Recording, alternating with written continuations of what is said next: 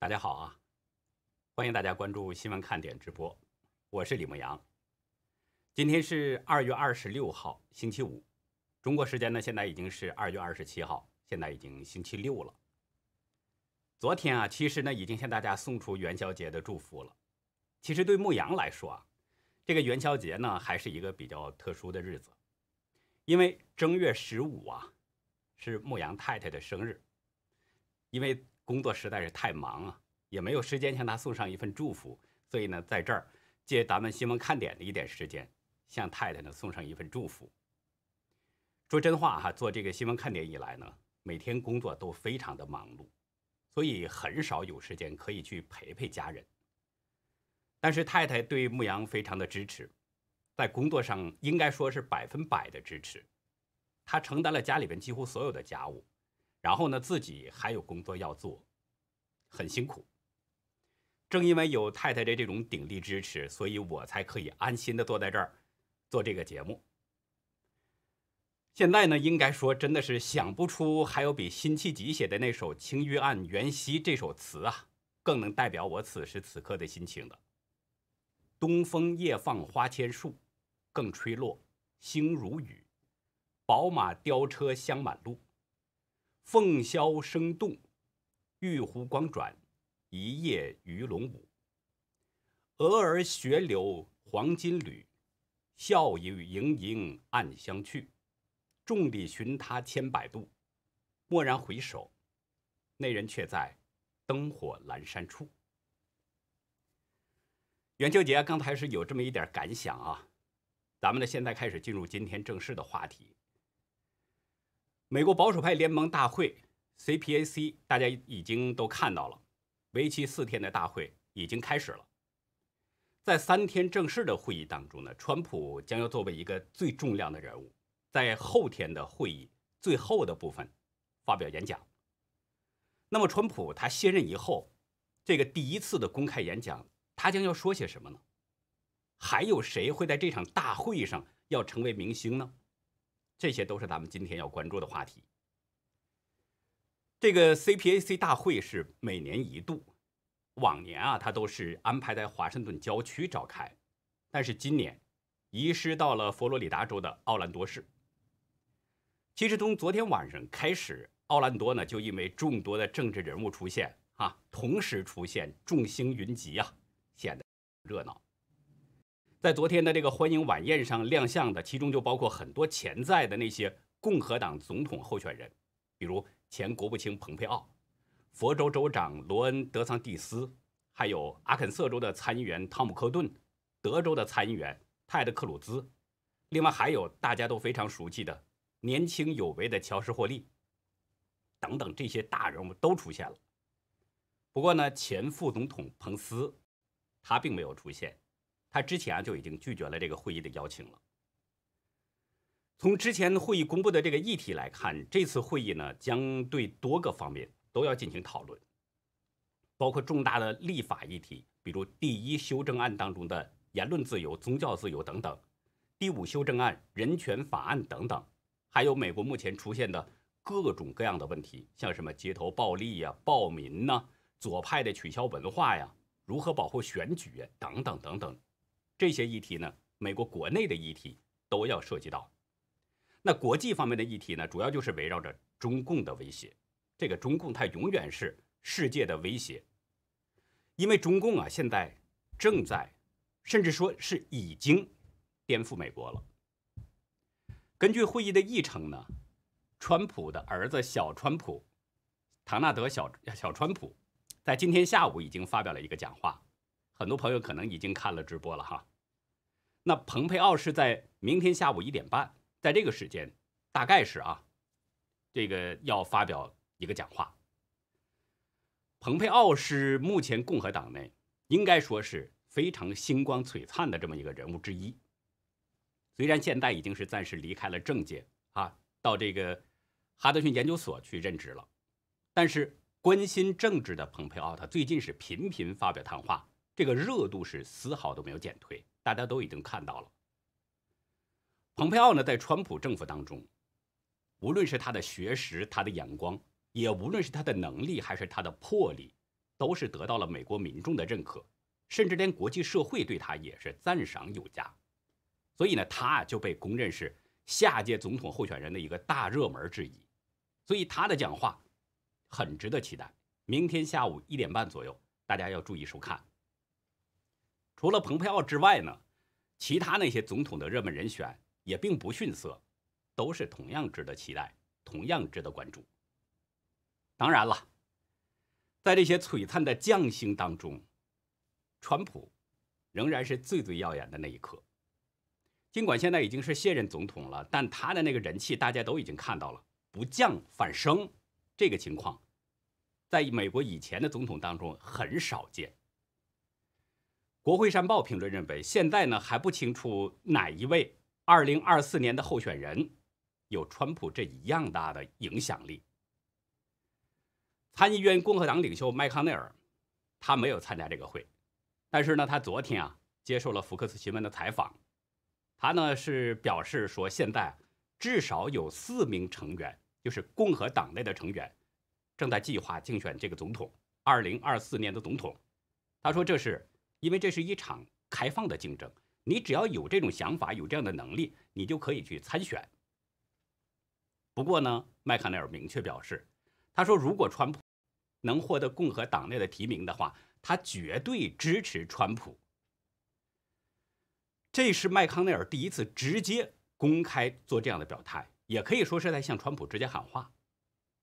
大家都知道了，麦康奈尔在第二次弹劾案结束之后，他曾经表示说，川普呢应该为这个国会暴动案负上实际和道德责任。他还说，虽然被参议院无罪给释放了，但是也可能有民事或者是刑事的指责。之后，我们看到川普就发表了一个声明，公开批评这个麦康奈尔，指责他是共和党在。二零二零年大选当中失利的原因，说他如果继续掌控这个权力的话，那么共和党永远也不可能会有赢的这样的情况。可是我们看到这一系列的剧情发展之后，现在麦康奈尔哎公开表态支持川普，可以想见川普在共和党当中的这个影响力绝对不容小觑。人们都说好戏压轴嘛。川普的演讲就是在这个压轴的位置。那么众星捧月一样的川普，他将要在这个压轴的演讲当中谈一些什么呢？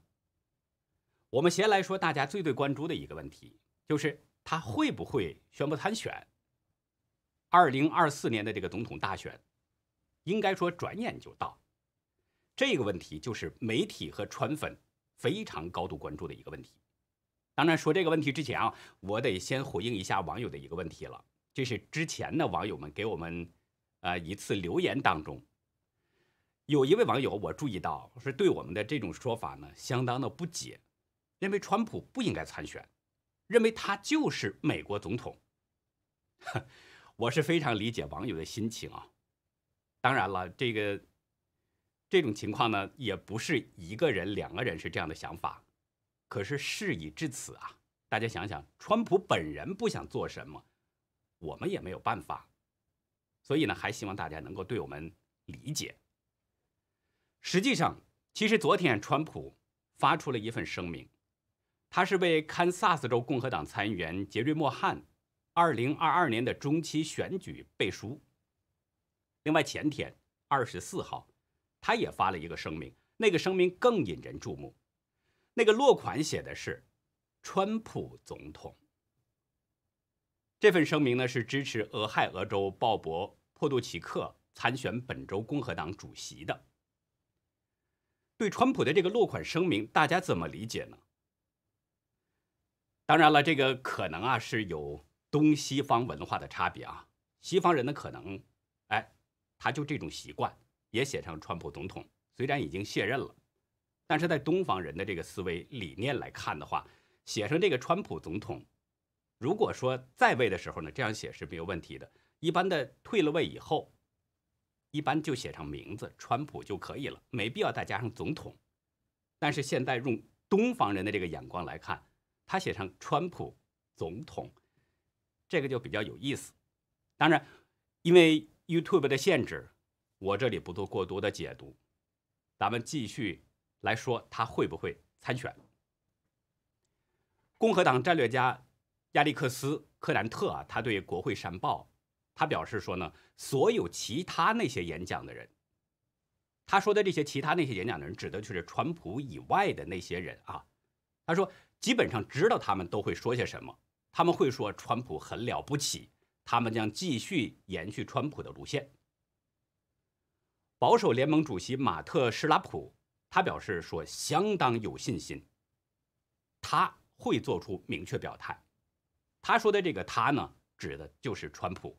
他说这很有可能，他的意思就是说，川普很可能在这次这个演讲当中要宣布他在2024年参选。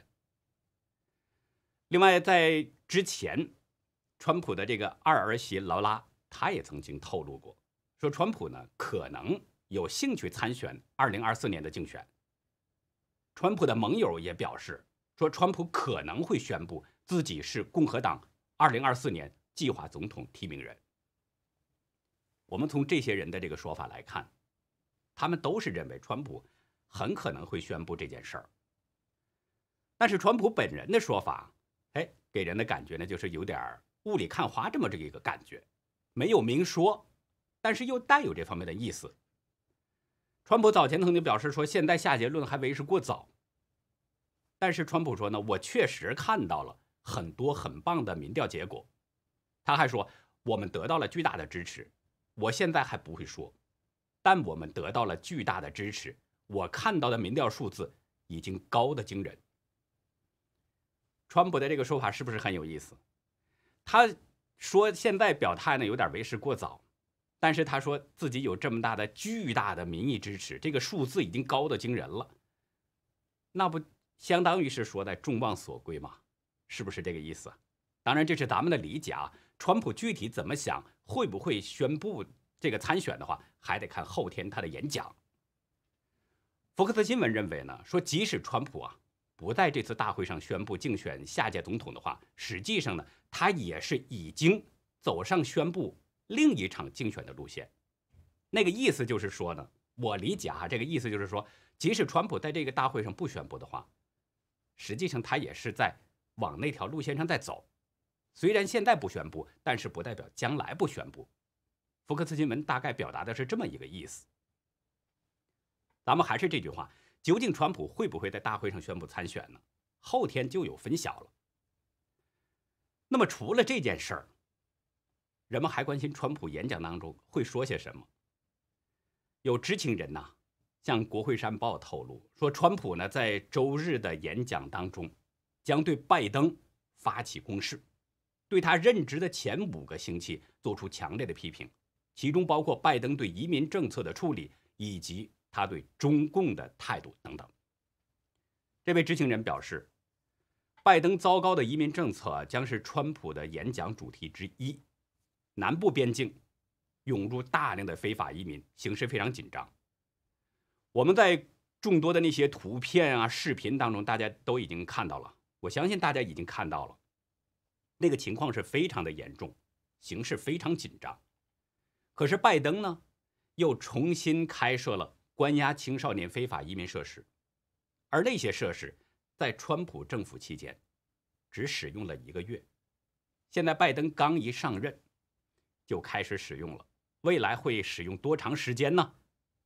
咱们还得继续看。川普的高级顾问杰森·米勒说：“啊拜登在第一个月当中的失败，将在周日的演讲当中被集中体现。”他的意思就是说，在川普周日的那个演讲当中，会逐一的抨击拜登，一项一项的说，应该是这么一个意思。Newsmax 引述米勒的这个话，表示说，川普呢将为共和党制定一项战略，并且指出拜登政策的一些后果，就是他做的那些事儿，发布的那些行政命令等等，可能有一定的后果。这个周日的川普演讲可能都要给指出来。米勒说，我们一个多世纪以来，可能没有一个前总统在卸任之后的第一次演讲受到如此的关注。所以我说嘛，川普在这些众多的将星当中，仍然是最熠熠闪光、最引人注目的那一刻。共和党研究委员会主席吉姆·班克斯，他也认为，川普是迄今为止共和党中最受欢迎的。他说，他正在帮助共和党走向正确的方向。班克斯是对布拉特巴特这个网站呢说的这番话。他说，共和党制定的新议程会把川普政策的所有优点都纳入到考虑的范围，并且与传统保守主义运动的优点相结合。意思就是说，川普所有的那些施政的纲领、施政的策略都要拿到这里边来考虑，要跟传统的保守主义运动结合在一起。完美，呃，相得益彰，是这么一个意思。共和党战略家亚历克斯·科南特认为，川普应该出去辩论。他说呢，使共和党人团结起来，这样让人们可以清楚抗衡拜登的一些错误政策，全面去捍卫川普政府所取得的成就是非常重要的。科南特他是说了这番话。那么，对于拜登上任前五个星期的这些错误政策，我相信大家呢，以往在我们的节目当中，或者是从其他的这些呃媒体当中，应该有了很多的了解，所以我们这里不再重复。国会山报指出，拜登推翻川普政府很多的政策措施，主要目的就是消除川普的政治影响。其实，如果啊，咱们把话分开说啊。如果呢，仅仅就是为了消除川普的政治影响的话，这个倒也没什么，人们也不会不理解。如果自己执政没有一点新意的话，那难免就会被别人嘲笑，这是东施效颦，对不对？在别人的肩膀上，站在别人的肩膀上。可是话从另外一个角度来说，如果是要以这个作为借口，跟集权暴政去眉来眼去，那这个就得让人怀疑了。昨天。白宫的发言人沙奇，他表示说：“是不是参加2022年的北京冬奥会，白宫还没有做出最后决定。”他说：“美国呢将寻求美国奥委会的指导。”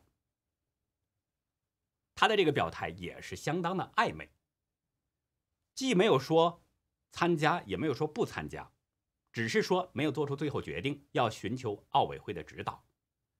实际上。我相信大家已经能听出什么意思来了，因为他在之前已经表示过，在二月三号的时候，沙奇曾经说过一句话，说现在不讨论这些，就是跟这个奥冬冬季奥运会相关的议题，这些议题不讨论。所以我觉得大家应该能明白这个白宫目前的这种想法。实际上呢，白宫的这个态表态啊。他是不得不做出一个回应，因为共和党众议员卡特科已经给拜登呢之前写过信，要求他必须得回应。在本周的早些时候，卡特科呢曾经给拜登写信，就是希望他抵制北京冬奥，或者是要求其他的国家来主办2022年的这个冬季奥运会。理由是什么呢？因为川普政府时期，大家都已经看到了，已经认定了中共是。对新疆维吾尔族等少数民族进行种族灭绝。卡特科在写给拜登的这个信中说：“说参加在一个公开进行种族灭绝行动的国家举行的奥运会，不仅破坏了美国和盟国的共同价值观，而且给所有寻求自由公正的人们心里边都蒙上了阴影。就那你不就是跟那些集权暴政啊，跟那些实施种族灭绝的那些国家穿一条连裆裤了吗？”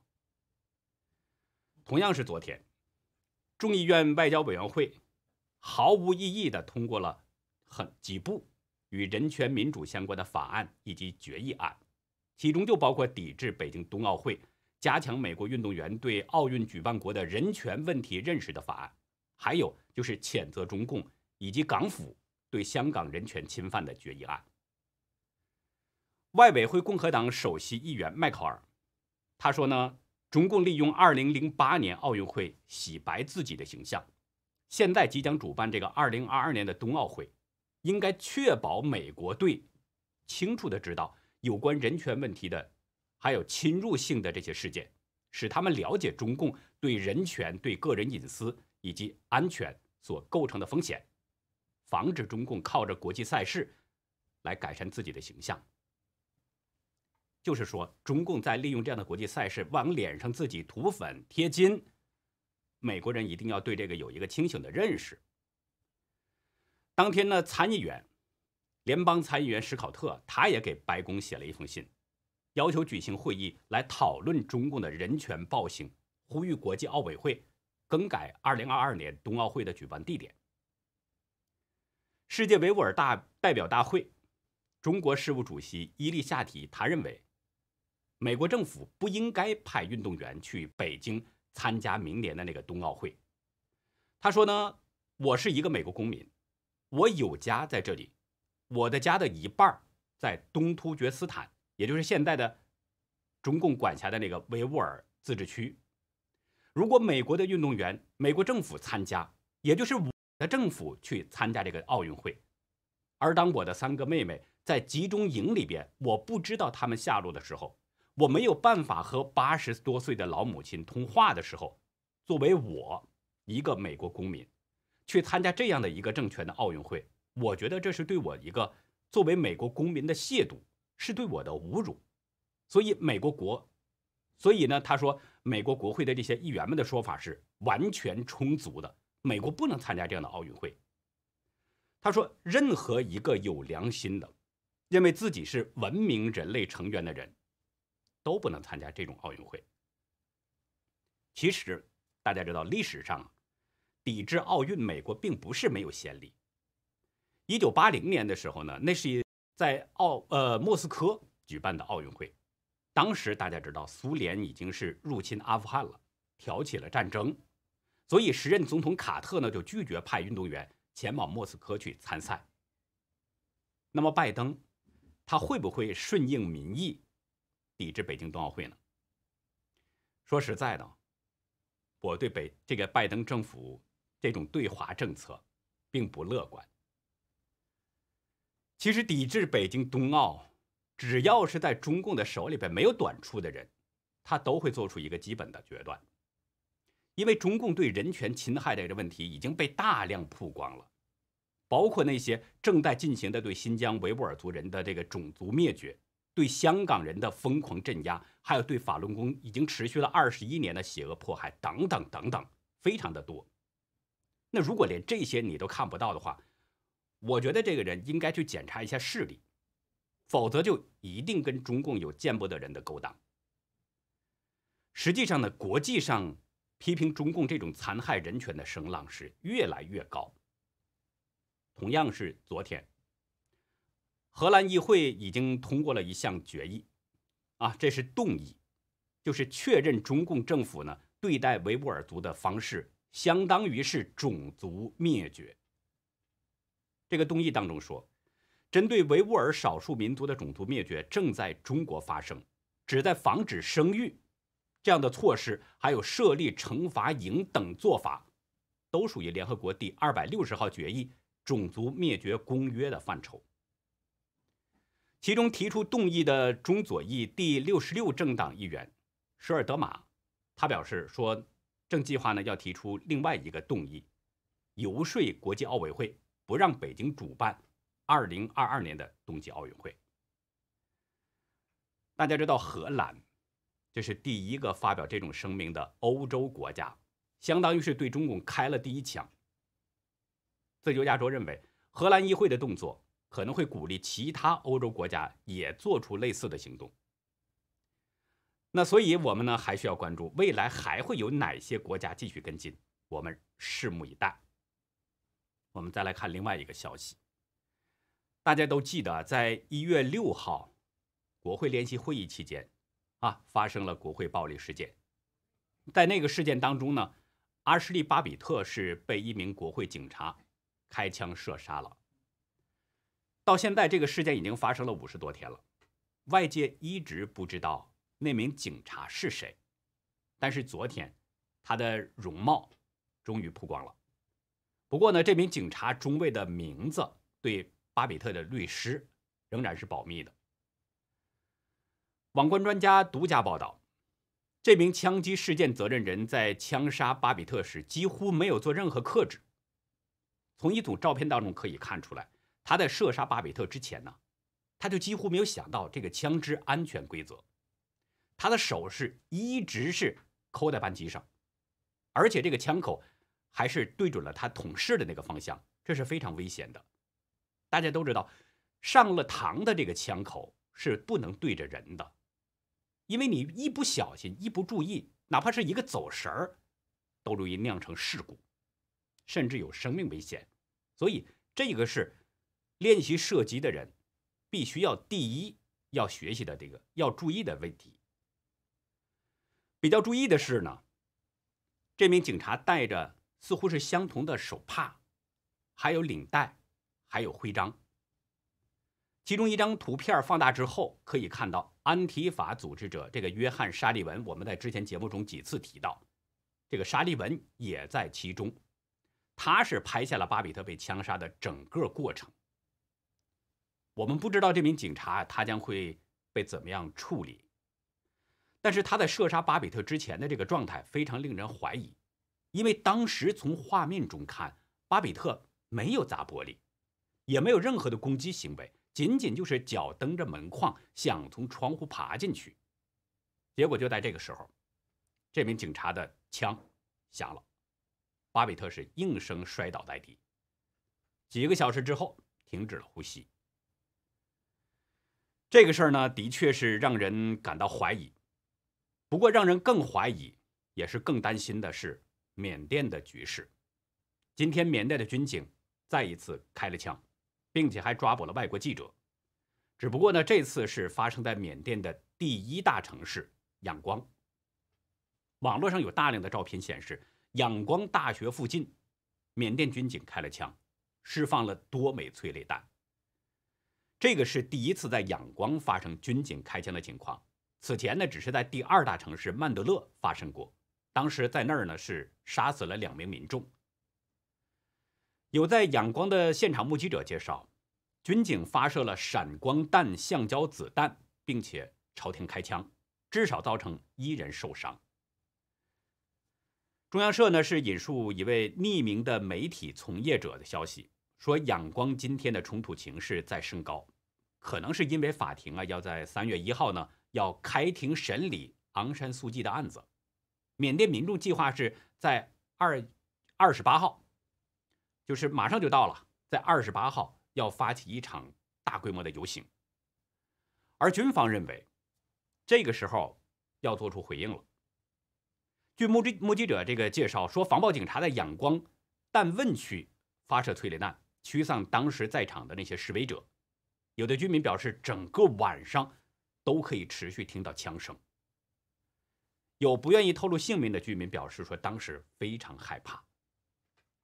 据报道，那些军警呢对手无寸铁的示威者进行了这个大肆抓捕，其中包括一名日本记者，叫北角玉树。这是缅甸发生政变以来一个多月第一次有外国记者被抓。北角玉树的缅甸同事呢引述目击者的说法。北角曾经被多名警察是痛打头部，幸好他当时是戴着头盔，才使他没有受到重伤。不过呢，后来这名记者呢是被释放了。他在离开这个警察局的时候，他说：“感谢我所有的朋友，我很好，很安全，是因为那些朋友在急切的关注，美国这边呢也在马上去调查，所以他被安全的释放了。”仰光的局势突然紧张，让人感到心仪。为什么呢？因为政变发生将近一个月啊，这么长时间，在仰光这个城市里边呢，游行示威一直一直都是和平的，只是这两天，昨天和今天，才突然变了调。人们发现，从昨天开始，这个街道上突然出现了一些身穿白衣的军方支持者，艾勉利。这些人。殴打那些沿途围观的市民，向人们扔石块，用刀刺伤行人。而那些军警呢，对这些人的暴力恐怖行为是不闻不问，甚至还给他们开路，把人群给驱散，让他们往前走。路透社引述目击者表示说，这些身穿白衣的军方支持者向示威者扔石头，也有人呢是使用压叉袭击示威者，有人还围殴那些示威者，有人甚至挥动刀棍。有影片说拍到呢，经这个军方的支持者们在市中心酒店外持刀袭击了一名男子，但是不清楚那名倒地的男子伤势情况怎么样。那么这些人他究竟是什么人呢？有网民呢推文在配图中指出说，这些人当中有一部分是被警车接到现场的，他们还带着对讲机。所以网民质疑，这些人的背后是军方或警方在指使，甚至可能是军警人员直接乔装打扮的。有香港的网友看了之后呢，说这个场面呢就像是元朗白衣人的翻版。幕后黑手如出一辙。不过，也有记者在推文中爆料说，在二十四号的晚上，有大批的中国人突然集体乘坐包机到达仰光，一行多达六十四人。他们对外声称是从事石油和天然气生意，然后入住在仰光的昆明阳光酒店。是不是觉得缅甸军警还不够狠，中共想直接插手了呢？我们希望有知情的网友啊，向我们爆料，让咱们一起来抓住这个藏在后面的鬼。今天还有一件恐怖的事儿，是发生在奈及利亚，可能有三百六十六名女学生是遭到了武装恐怖分子的绑架。目前的奈及利亚警方已经派出了特警队寻找那些女学生和绑匪的下落。英国广播公司 BBC 今天报道。当地的时间是今天凌晨一点，有一群武装分子呢乘车到奈及利亚的西北部赞法拉州，然后冲入到杨格贝镇的公立女子中学。有部分武装分子是假装成了政府的安全部队，然后强迫那些女学生上车。有一名老师表示说，案发的时候呢，学校里边共有四百二十一名学生。